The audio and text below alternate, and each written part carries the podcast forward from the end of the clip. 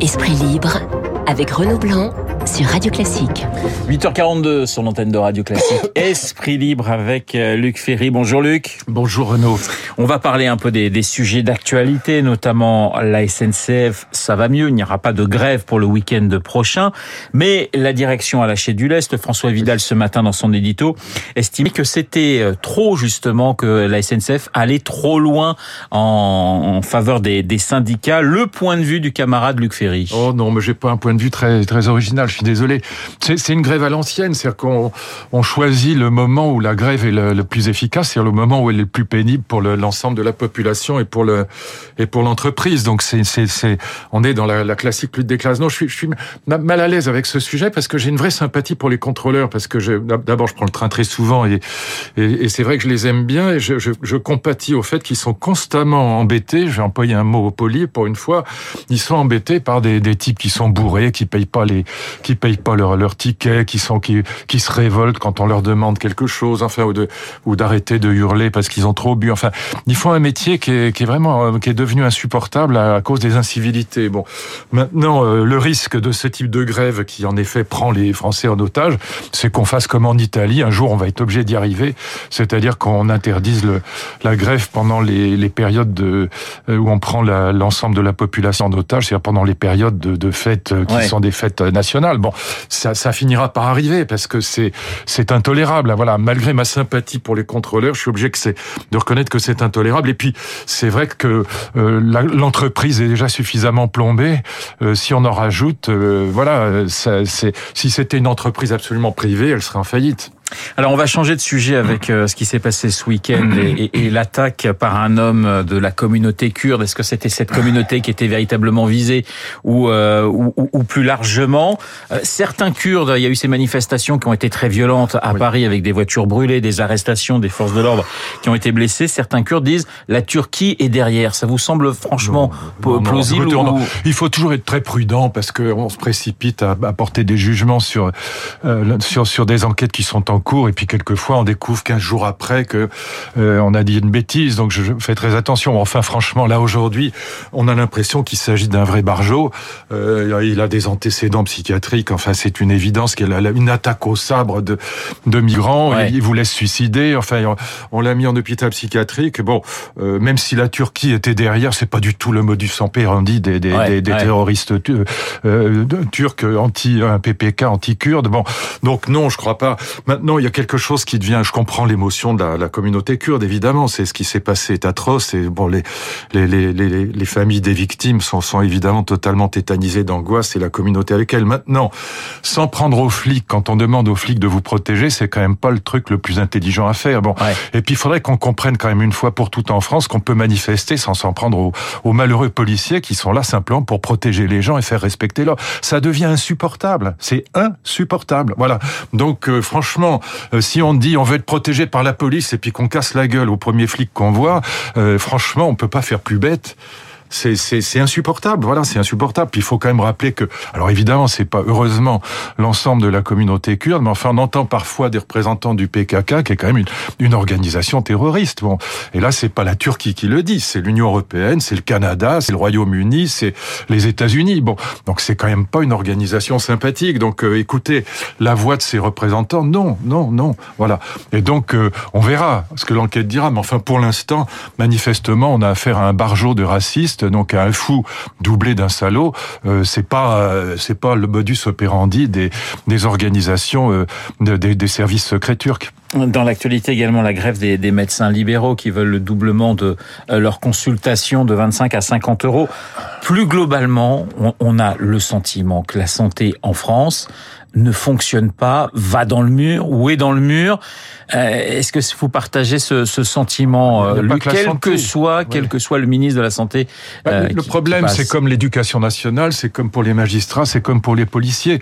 À partir du moment où l'État est en faillite, et il est en faillite, puisque la, la, la dette de la, la dette de, de la France est passée de 99% du PIB à 113% du PIB. Bon, euh, pendant la période Macron, je veux dire, pendant la période actuelle, pendant la, le mandat de Macron. Donc, euh, il fallait certes soutenir les entreprises, mais il fallait faire des économies budgétaires en face. Bon, et donc à partir du moment où l'État est en faillite et à partir du moment où les taux d'intérêt remontent, pour juguler l'inflation. Hein, c'est la politique de la BCE aujourd'hui.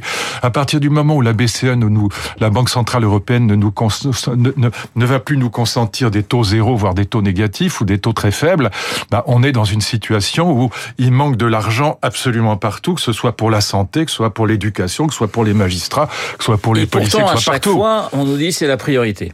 Mais évidemment, le, le, le, ministre en charge est obligé de dire que c'est la priorité des priorités. Bon, euh, mais mais le problème, c'est que c'est des mots parce que quand on n'a pas l'argent, l'argent, c'est le budget, c'est le nerf de la guerre. C'est ce que j'ai compris parce que moi, je n'y connaissais rien. Mais quand je suis arrivé au ministère de l'Éducation nationale, j'ai compris que le le nerf de la guerre, le sujet le plus important de tout, bien avant les questions de pédagogie, c'était la question budgétaire. Oui. Parce que vous ne pouvez rien faire. Vous êtes constamment coincé entre Bercy et, et Matignon.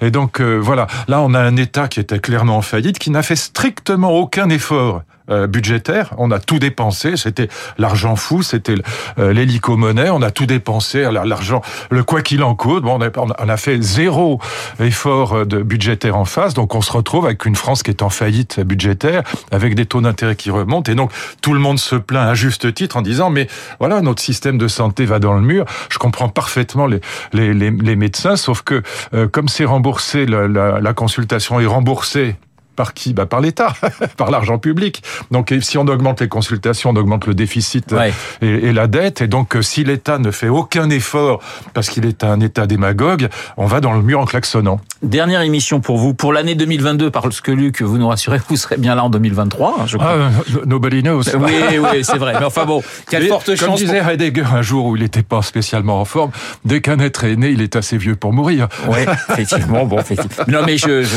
je prends le pari. Une grande banalité, mais c'est vrai. Mais je prends le pari que vous serez là quand même en 2023. En tout cas, on fait le bilan de cette année 2022. Quel est pour vous l'homme ou la femme de cette année? Alors, je mets volontairement de côté Zelensky et ah, Poutine. C'est pas lui que j'aurais mis. Ouais ni l'un ni l'autre. Mais en revanche, c'est les femmes iraniennes, évidemment. Et j'en parlais hier sur, enfin, sur LCI pour dire les choses.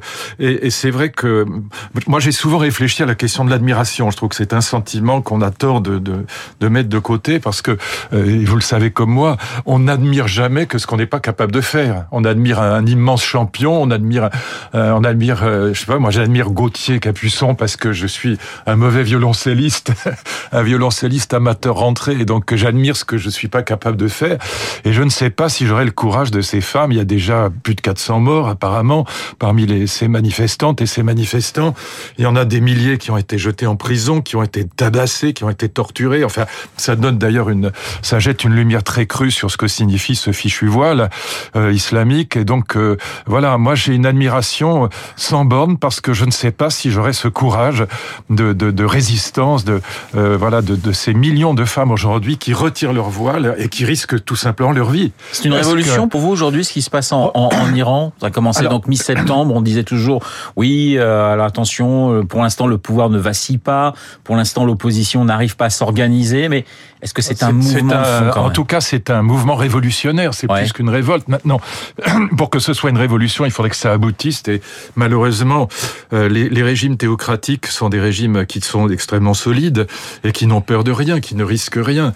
Et donc regardez ce qui se passe euh, du côté des talibans aujourd'hui. Donc on est on est avec cette interdiction d'aller à l'école, d'aller à l'université pour les filles, de participer à des ONG. Enfin tout ça est enfin, ça, ça, ça donne une image de ce qu'est l'islamisme qui est terrifiante. Enfin mais ça on devrait aussi en tirer des leçons euh, pour nous. Enfin je veux dire on, on devrait on devrait comprendre ce que ça signifie. Cette révolte des, des Iraniens ah et des Iraniens d'ailleurs hein, parce que oui, ils sont derrière. Il y a beaucoup d'hommes derrière. C'est très rassurant derrière. énormément d'hommes derrière. C'est pour vous le moment, le, ce qui vous a le plus touché durant cette année 2022 de loin, de très très loin. Je pense que c'est euh, c'est extrêmement important et puis c'est surtout en termes d'admiration pour le courage, euh, c'est l'événement de loin le plus important. Bon, maintenant évidemment la guerre en Ukraine. Oui, J'allais vous dire après la guerre, en Ukraine. Non, mais la guerre en Ukraine c'est autre chose. Il y a un enjeu majeur euh, qui est la recomposition du monde et on n'en parle pas suffisamment. Et euh, l'enjeu pour Poutine, c'est de devenir le leader de tout le monde anti-américain. Vous savez, Carl Schmitt, qui était malgré son engagement nazi, un homme, d'ailleurs comme Heidegger, un homme extrêmement intelligent, sa théorie de l'ennemi est très intéressante. Et ce que expliquait Carl Schmitt, c'est que sur le plan international comme sur le plan intérieur, l'ennemi, c'est ce qui permet de fédérer les gens, beaucoup plus que l'amitié. Paradoxalement. Et donc l'ennemi commun pour beaucoup de pays aujourd'hui, beaucoup de pays d'Afrique, beaucoup de pays arabo-musulmans, pour la, Chine, pour l'Inde, pour la Russie, l'ennemi commun pour la Corée du Nord, pour l'Iran, c'est c'est l'Occident américanisé. Et donc l'enjeu, le discours de Poutine il y a un mois sur la, les, anciens, les anciens colonisateurs, etc. Et moi je vais vous représenter, vous, le tiers-monde colonisé, etc. C'est extrêmement efficace et je pense que euh, l'intervention, l'entrée, les 45 milliards donnés à Zelensky par les États-Unis, ça renforce paradoxalement euh, le discours de Poutine en direction des anciens colonisés, des damnés de la terre, comme aurait dit Franz Fanon. Et donc ce partage du monde est extrêmement dangereux. C'est terrifiant même. Vous parliez d'admiration pour les pour les Iraniennes à juste titre. On peut quand même admirer aussi le le peuple ukrainien parce qu'en ce moment c'est quand même très compliqué, sans eau, sans électricité, avec des bombardements. Mais là, c'est pas de l'admiration, c'est de la compassion. C'est pas la même chose que l'admiration. Moi, j'ai évidemment la compassion pour la, la situation dans laquelle se retrouvent les malheureux Ukrainiens qui n'y sont strictement pour rien pour rien. C'est pas de leur faute. Et donc, euh, mais c'est de la compassion, c'est pas de l'admiration. Maintenant, euh, euh, le projet de, de, de restaurer l'intégrité territoriale de l'Ukraine, le projet de Zelensky, c'est-à-dire y compris de récupérer la Crimée, je n'y crois pas. Donc, je peux pas admirer un projet auquel je ne crois pas. Et donc, je pense qu'on entre dans une guerre dans laquelle il n'y a pour l'instant absolument aucune solution visible, dans la mesure où le projet de réconstituer l'intégrité territoriale totale de l'Ukraine est un est un projet impossible. Jamais jamais la Russie ne lâchera la Crimée. Et de l'autre côté, la Russie, paradoxalement, se fait détester en Occident, mais adorer dans une vingtaine de pays d'Afrique, par exemple. Sans parler de l'Inde, la Chine c'est plus compliqué, mais euh, et de de, de, de l'Iran et d'une partie du monde de, de ce qu'on appelle le tiers monde, si vous voulez, des anciens colonisés. Et là-dessus, euh, évidemment, l'intervention euh, américaine euh, en, en, Ukraine permet à, à, Poutine de dire, voyez, c'est une guerre américaine qui nous empêche de reconstituer le peuple russe qui était en révolte dans le Donbass contre l'Ukraine. Il n'y a pas que les Américains, hein, l'ensemble des, des, des, Occidentaux. Oh, mais... c'est surtout les Américains, les 45 milliards on, oui. est, très, on est loin de compte. Hein. D'ailleurs, la visite de Zelensky, elle, elle, elle se serait jamais faite à Paris. Jamais. Il considère que Macron est un pro-russe. Hein, de son point de vue, évidemment, ayant dit qu'il fallait pas humilier Poutine et qu'il fallait veiller à la sécurité de la Russie, du point de vue de Zelensky, Macron n'est pas n'est pas un personnage fiable. Un souvenir euh, peut-être plus personnel autour du d'une expo, autour d'un livre, euh, Luc, ou d'une musique qui vous a marqué en cette année 2020 Alors, j'ai lu un livre que je n'avais jamais lu, je vais être honnête, qui est le premier Don Juan. C'est le, le Don Juan de Tirso de Molina, qui est un moine, un moine jésuite. Et c'est. Ah, il faut être honnête. Vous m'avez posé la question en me disant Don Juan pour euh, pour vous, Renaud. Je pense évidemment pour moi c'est Molière. Voilà. Mais c'était pas le premier Molière. Voilà. Voilà. Je fais, je fais, un travail en ce moment sur les archétypes, les personnages archétypiques, ouais. les archétypes des, des, après les mythes grecs, les, les archétypes des légendes qui ont traversé le monde, les, les classes sociales et les frontières. Et j'ai lu ce, ce, Tirso de Molina, donc qui est, l'inventeur de, l'abuseur de Séville, c'est-à-dire de Don Juan. Et c'est génial. C'est alors évidemment, j'adore Molière comme tout le monde, mais c'est bien plus profond que le Don Juan de, Molière. C'est pardon de le dire. Le Don Juan de Molière, en gros, c'est un libertin. Bon, euh, d'ailleurs, le courant libertin au XVIIe siècle est très puissant.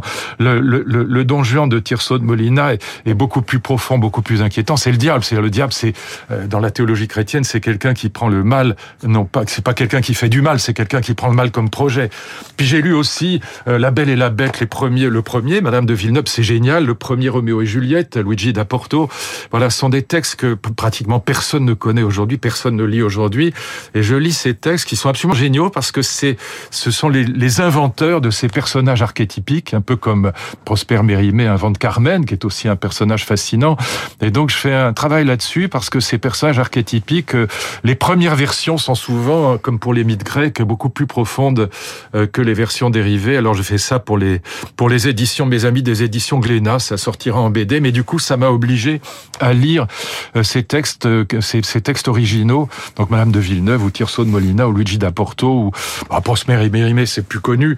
Bah, le Chevalier de la Charrette aussi, ouais. euh, Chrétien de Troyes, Lancelot, c'est génial. Et ces premières versions, c'est comme pour les mythes grecs, elles sont beaucoup plus fortes que les dérivées la plupart du temps. Voilà, il est quand même le le seul, hein, Luc Ferry, à pouvoir parler et de la SNCF et de Tirso de Molina dans la même émission. Je sais. Et à rire aussi en même temps. Oui, absolument. Et je sais que vous aimez, que ça soit 2021, 2022, 2023, pour vous, c'est Chopin, toujours Chopin. Ah oui. Hein? Bah justement, bah écoutez, on va Ah, vous pour faire. moi, c'est le plus grand. Il y a rien à Eh faire. ben, on va vous faire un petit plaisir avec quelques notes, évidemment, de, de Chopin pour nous accompagner, pour vous remercier, Luc, Merci, euh, pour euh, cette année, effectivement, à nos côtés, à vos côtés, tous les lundis sur l'antenne de Radio Classique dans Esprit Libre. Et on retrouvera Luc, je vous fais la promesse, en 2023.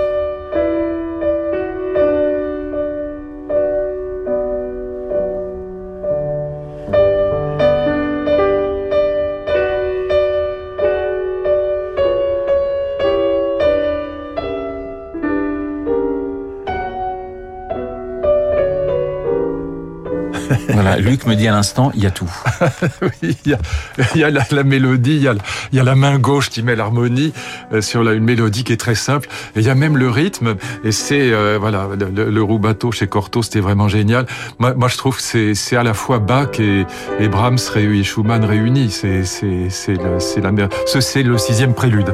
Sixième prélude, absolument. Ouais, ouais. Merci Luc, je vous dis à, à lundi prochain. on Très bonne fête à, à tous ceux qui nous écoutent et à vous en particulier, mon Euh, cher Renaud. merci beaucoup. à notre Et ami Guillaume au Et Guillaume passage. sera là lundi prochain avec vous, vous allez voir. Bah, J'espère qu'il est en train de dormir en ce moment. aussi animé qu'à l'habitude entre vous et Guillaume. 8h58, c'est l'antenne de Rock Classique. Dans un instant, nous allons retrouver Augustin Lefebvre pour son journal.